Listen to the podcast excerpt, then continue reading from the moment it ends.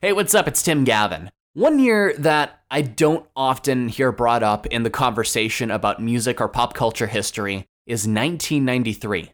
It was the year that I was born, so I did get a little curious about what happened that year. So I thought, you know, because it's my birthday this week, we would kind of get a little self-indulgent, take a look at that year, and there was some really interesting stuff going on.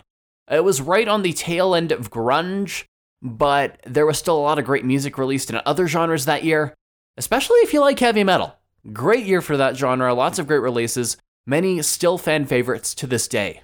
So we're going to dive in a little bit, see what was so great about nineteen ninety-three, not just in heavy metal, but a lot of stuff that was going on around then. Let's see what was happening, what was going on, and what was on the charts that year. This is the Tim Gavin Show, a holistic look at music.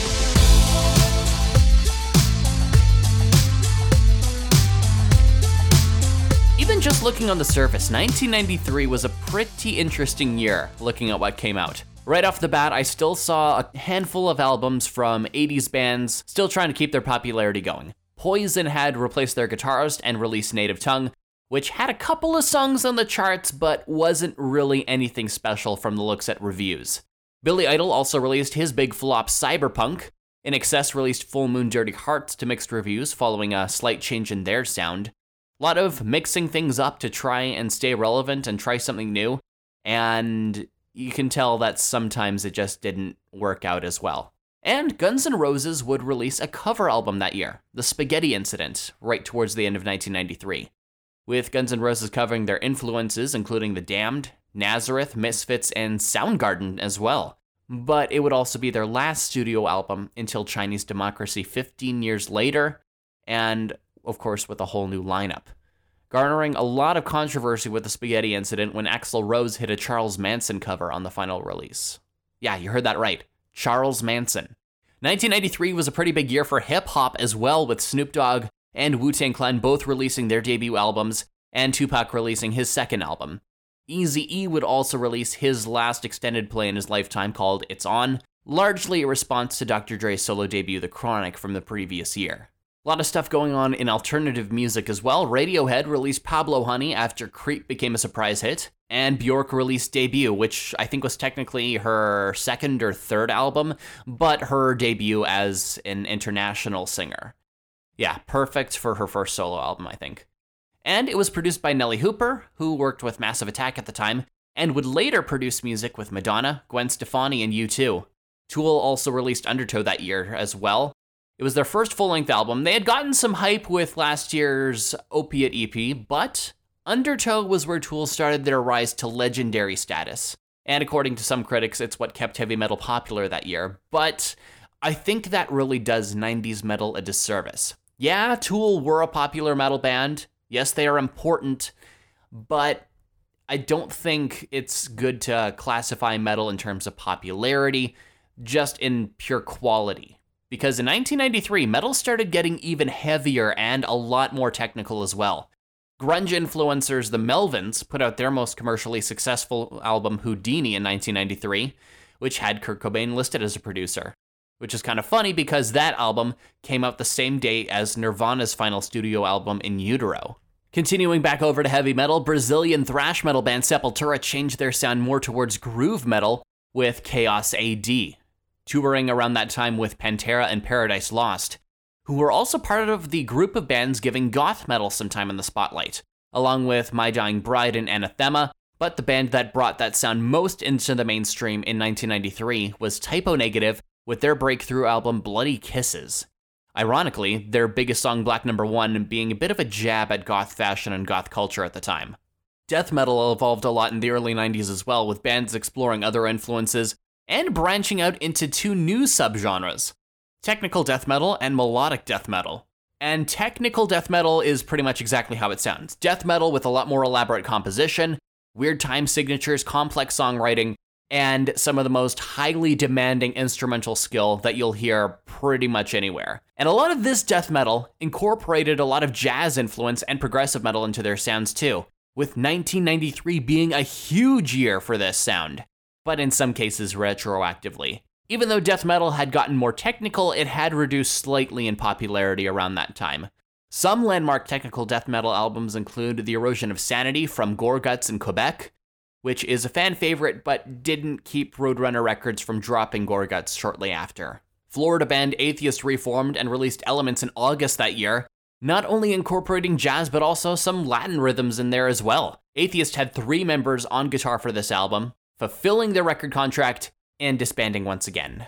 But one of the best albums to come from this time is the first album from Cynic, called Focus, formed by one-time members of Death, Sean Reinhardt and Paul Masvidal, taking death metal into completely uncharted prog territory, leaning mostly on jazz and using some pretty interesting instruments for bass, including a fretless bass guitar and the Chapman stick. Another thing that you might notice is that there's no blast beats on the drums, but one thing that really sets Cynic apart from similar bands are the vocals.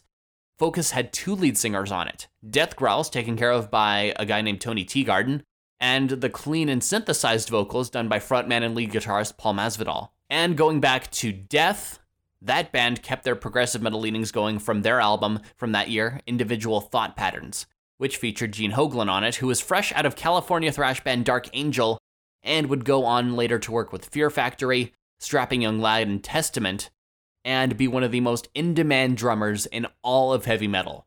Meanwhile, over in Europe, death metal was getting a little more technical and a lot more grandiose, with melodic death metal coming in from two places, the U K and Sweden. And really the only reason the U K is in this conversation this time is because of one band, Carcass. They started out as a grindcore band featuring former associates of Napalm Death, adding really, really gory lyrical content, and instead, they added more melody on their landmark nineteen ninety-three album Heartwork. But what most people consider melodic death metal comes from Gothenburg, Sweden, pioneered in nineteen ninety-three by the album Skydancer by Dark Tranquillity, which featured members who would create the band In Flames later on that year, and At the Gates with With Fear I Kissed the Burning Darkness. This was also kind of the time when the Norwegian black metal scene was also in the spotlight, but not really due to music, but due to Varg Vikernes stabbing Euronymous from Mayhem. There were also a lot of church arsons associated with black metal in between nineteen ninety-two and nineteen ninety-five, but only one happened in nineteen ninety-three that year. But it is just crazy what was going on in nineteen ninety-three if you look a little bit outside the mainstream. But now that we've looked at that, I think it's time that we go back into talking about pop music. So we're going to look at some more pop culture history in nineteen ninety-three, but first, we're going to take a look at the Billboard charts for this week, all the way back then. And this chart for July nineteen ninety-three, it is a little bit of a weird one, and there are a lot of songs that I don't really remember at all.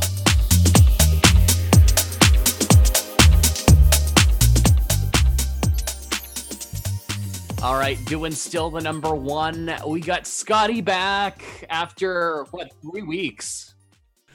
Yeah, it was, uh, I think it's been about a month since I've been on the show. I, I don't know, the, the days and weeks all flow together at this point. I know, right? It's just the times that we're in.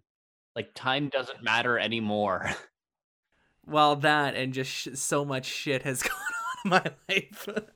Yeah, I know, right? Like, you have put up with just too much over the past few weeks, man. Yeah, yeah. I, I don't want to play the poor, poor, pitiful me card, so we should probably just move into this. Exactly, exactly. And nineteen ninety-three, very interesting week on the charts, the week that I decided to pop into existence. Okay, so so I have a little bit of uh, backstory on this. Why did you uh, choose this week? Because this is the week that I was born. Ah, okay. I was busy being not born yet, so this is, uh, well, yeah. Th- it doesn't look like you were missing much, at least. If you ask me, every good song on this chart is below the top ten. Yeah, so the top ten, just that so we bring everybody into the inner circle. Uh, Come Undone from Duran Duran was at number ten, which is a great song. Great song. I th- I think it's the last really great Duran Duran song. Like, I'd agree with you. They there. were at their peak. Uh, number nine, Expose, I'll Never Get Over You, Getting Over Me. Uh, number eight was Doctor Dre with Dre Day. Always a classic. Can't go wrong with some Dre. Number seven, Rod Stewart's Have I Told You Lately. Uh, number six, Robin S., Show Me Love. That is probably my favorite of the top ten songs. Okay, good to know. Uh, number five is H-Town, Knockin' the Boots. That's that that name sounds so familiar.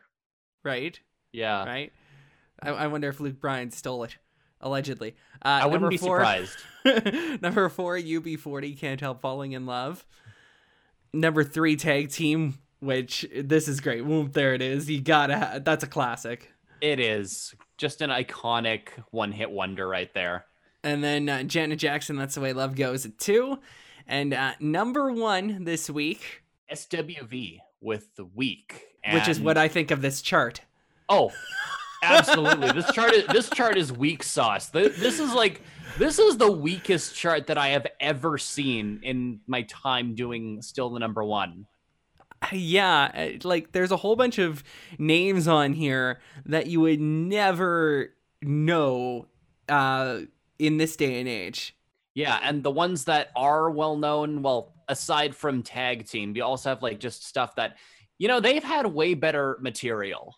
Like Inner Circle, Bad Boys is on the list. Um, another one hit wonder, which was basically the nineties in general, Four Non-Blondes with What's Up at sixteen. Then at eighteen, we have The Proclaimers, I'm Gonna Be five hundred miles. And I guess this is where that song peaks for some reason, even though it's even the though song it's like... that's like still the most well-known and probably the best hit. And most played from The Proclaimers. Exactly. Uh, and then, of course, you got P M Dawn with Look at Your Patient Eyes at twenty. Uh, and then Tony, Tony, Tony, If I Had No Loot at twenty-one.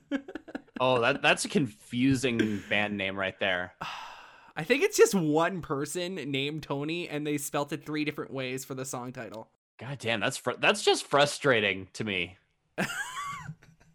Right? Okay, so when we back when you know we were actually working, and I was uh, reconfiguring the databases and whatnot, I had to look up to make sure that that was actually legit, and it was.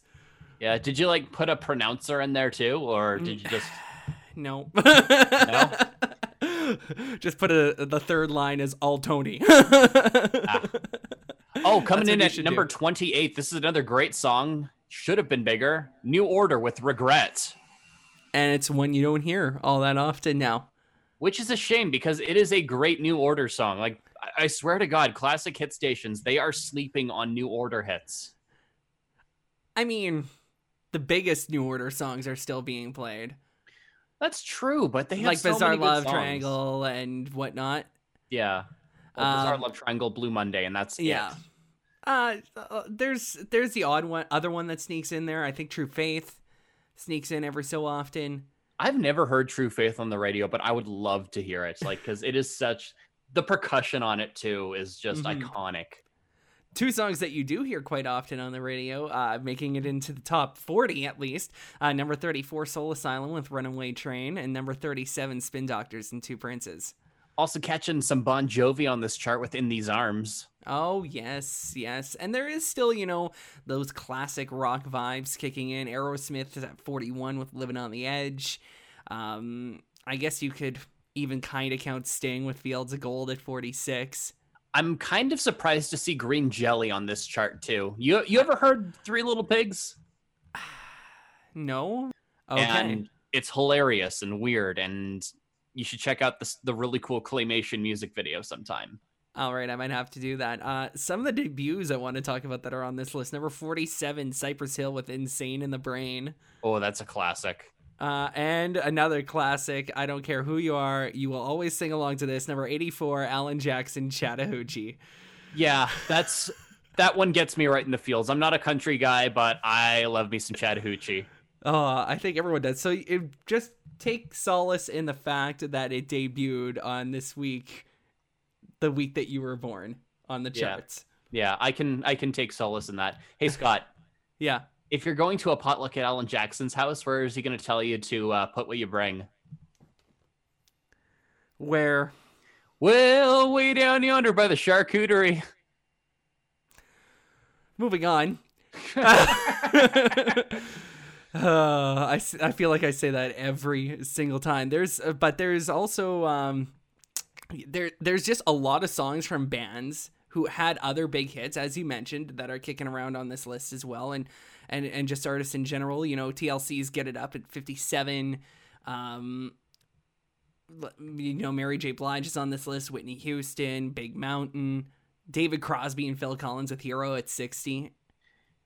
Going down to the bottom of the chart, I'm seeing uh, Lenny Kravitz, also Steve Miller Band, number ninety-three with Wide River, another song that I had never heard before. yeah, yeah, that uh, debuted this week as well. And the Stereo's M- Stereo M C's right above that, ninety-two with Step It Up. Yeah, that's a good one. Oh, yeah, totally, yeah. totally. Uh, and then kind of in the in-between stages, you know, you got A C D C in there with Big Gun at seventy-one. Um, you got... Uh, Michael Jackson, Who Is It at seventy, Tupac's I Get Around at sixty-eight, and Radiohead Creep at sixty-seven. Man, right. And it didn't really like go much higher no. than that on the charts too. And yet again, another song that has aged way better than half the songs on this chart. Yeah. Even though it's still, it's still one, like one of Radiohead's weakest songs. It's probably like their most mainstream though. Exactly. But, but Radiohead, they don't, they've only just started playing it again. Yeah. Yeah. yeah.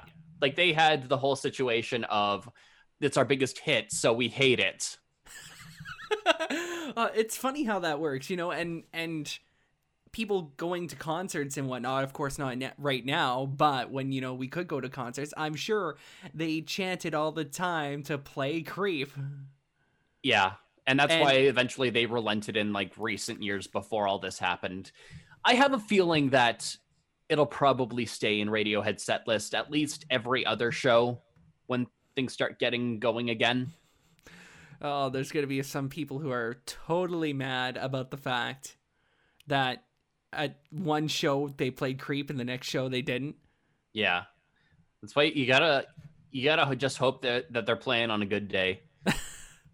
Catch when they're feeling good about playing that song. Exactly. Though I'm I'm more of a high and dry kind of guy for their uh, yes. for their mainstream hits. Ah uh, yes. Yeah, that's that's another good one. Rotten D M C is also on the chart at number eighty-two with Down with the King. Yeah. Which I mean, that you got you got to enjoy a little bit of Run D M C. Yeah, Run D M C, it's like they're one of those groups that, you know, I think everyone can just get into. They always there's always that one Run D M C mm-hmm. song. Whether it be their cover of Walk This Way or King of Rock. It's tricky. It's tricky. Yes. That's oh, a jam. It's tricky. I That's have, a jam. That, it is. I have a lot of like, I have a lot of good memories with that song back in college. Uh, what else is on this list that you uh, wanted to mention? Let's see. Oh, I also wanted to mention uh, at number eighty-nine, Porno for Pyros. You ever heard of this band? I have not until I looked at this chart. Yeah, they are a Jane's Addiction side project featuring okay. uh, singer Perry Farrell. I think either the bassist or the drummer was in this band, but yeah, they they kind of did some really interesting stuff. If you like Jane's Addiction, definitely worth checking them out, but I'd rather just listen to Jane's Addiction if I'm going to check out Perry Farrell's stuff. I noticed down at number ninety-eight was the George Michael and Queen collab on Somebody to Love as well. Yeah, and George Michael coming in at number ninety-nine as well with Killer slash Papa Was a Rolling Stone. I don't. I wonder what that was even off of, because I I'd, I'd never heard that before. It's been George like Michael. A grand total of two weeks on the chart. You don't really need to get too uptight about that one. Fair enough. Let's see another another name that kind of like sticks out. Uh, I see Jodeci on this chart a couple of times. I only just started listening to this year. They have some really good R and B. Uh, okay. If it's right in kind of with that nineties feel as well. I think so, but I'd say it's even aged better than some other stuff too. Gotcha. Yeah. Also, Kenny G at number thirty-six. Man, remember when Kenny G was like the biggest thing on the radio? Uh, yeah, yeah. And all of a sudden, just no more Kenny G ever. Yeah. I don't know. I, I, li- I like some Kenny G. I'll, I I have his greatest hits. I'll listen to it. It's it's good to relax to, man. I, I guess. Yeah, totally. Uh, Doctor Dre also making another appearance at number twenty-seven with Nothing But a G Thang. Yeah, like this was like right when he was starting to make it big. The Chronic was released. Uh, last was released the year before. And of course, I think he did a little bit of production on Snoop Dogg's debut as well. Yeah, this is just like nineteen ninety-three was a pretty big year for rap music. It, it totally was. And also looks like it was kind of a big year for one hit wonders in general. Yeah, I'd definitely say so. I mean, like I said earlier, that's most of the nineties, just a whole whack of one hit wonders. Yeah, especially towards the mid nineties. Like this, this time in music was definitely very transitional. Like you could tell, like some of the big movements from the from years before, they're starting to flame out a little bit, but something new was coming. And I think you see a lot of that. And I know I've mentioned before, you know, when you see the transitions on the charts and whatnot, it's not necessarily as soon as the turn of the decade hits. It takes a little while, whether it be even two to three years, for the new trends to come around and start making their waves. Exactly. Like, I think the stuff that really defines the nineties doesn't really come in until about ninety-six, ninety-seven. Totally. That, I think, is where we really get the most of our nineties nostalgia from. And I'm pretty sure that's, you know, where we're seeing a lot of, especially because the um, the main group of people who are coming up and, you know, listening to radio and stuff like that are the people who were born in the nineties, right? So we get those nostalgic feels because, you know, uh, even people who were born in the early nineties are starting to, you know, remember songs as early as that ninety-six, ninety-seven area. Yeah, it's just too bad I can't have any nostalgia for nineteen ninety-three. I don't, of course, just being born, don't remember much of it, but it doesn't look like I was missing out on too much anyways. So I'm going to let you just have the verdict on this one, seeing it as it is your birthday week. S W V week, still the number one? No, I'm sorry. I, I've listened to it. It's an all right song, but I don't see how it was number one, even when there were like a few other songs that were better and way at the bottom of the charts. It, what, it's not still the number one. What would you mark as number one from this chart if you could? From this chart, definitely Radiohead. You would, eh? I would, because it is the song that has aged the best, regardless of its chart position. Okay, I know I said I was going to let you have the final word on this one, but I'm going to argue now on this part. Okay. Uh, I'm going to say, just based on your argument earlier, the Proclaimers, I'm going to be. Oh, I mean, I like that song, but... It only, it only peaked at eighteen. Yeah. But who has had more impact on music as a whole, Radiohead or the Proclaimers? How did I know that that was going to be the sentence coming out of your mouth?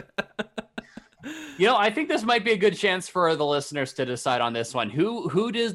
Which song is better, Creep by Radiohead or The Proclaimers' five hundred miles? I mean, personal preference, I would say Creep is the better song, but chart-wise, I would have to say, and despite where they fell on the chart, I would say that Proclaimers probably would have had a little bit more staying power. It's just too bad they couldn't do much more in terms of getting into the top ten with that song. Fair enough, fair enough.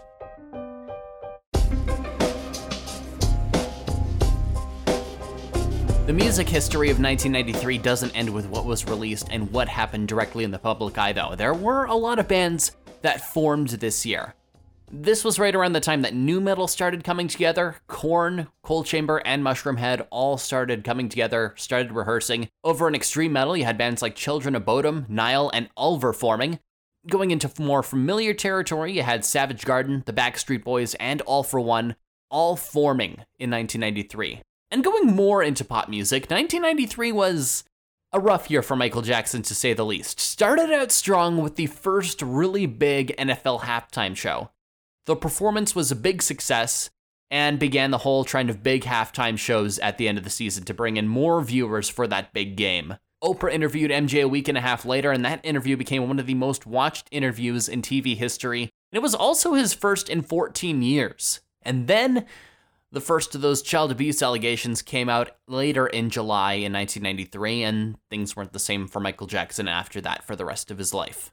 nineteen ninety-three was also the year that Prince changed his name. Doing so to spite Warner Brothers, he used an unpronounceable symbol, usually called Love Symbol Number Two, but outlets started calling him the artist formerly known as Prince, with media taking a few jabs and making a few references to it, making jokes of it for the rest of the nineties. And that caused a lot of problems for any publication wanting to talk about Prince. I mean, you can't just type the symbol.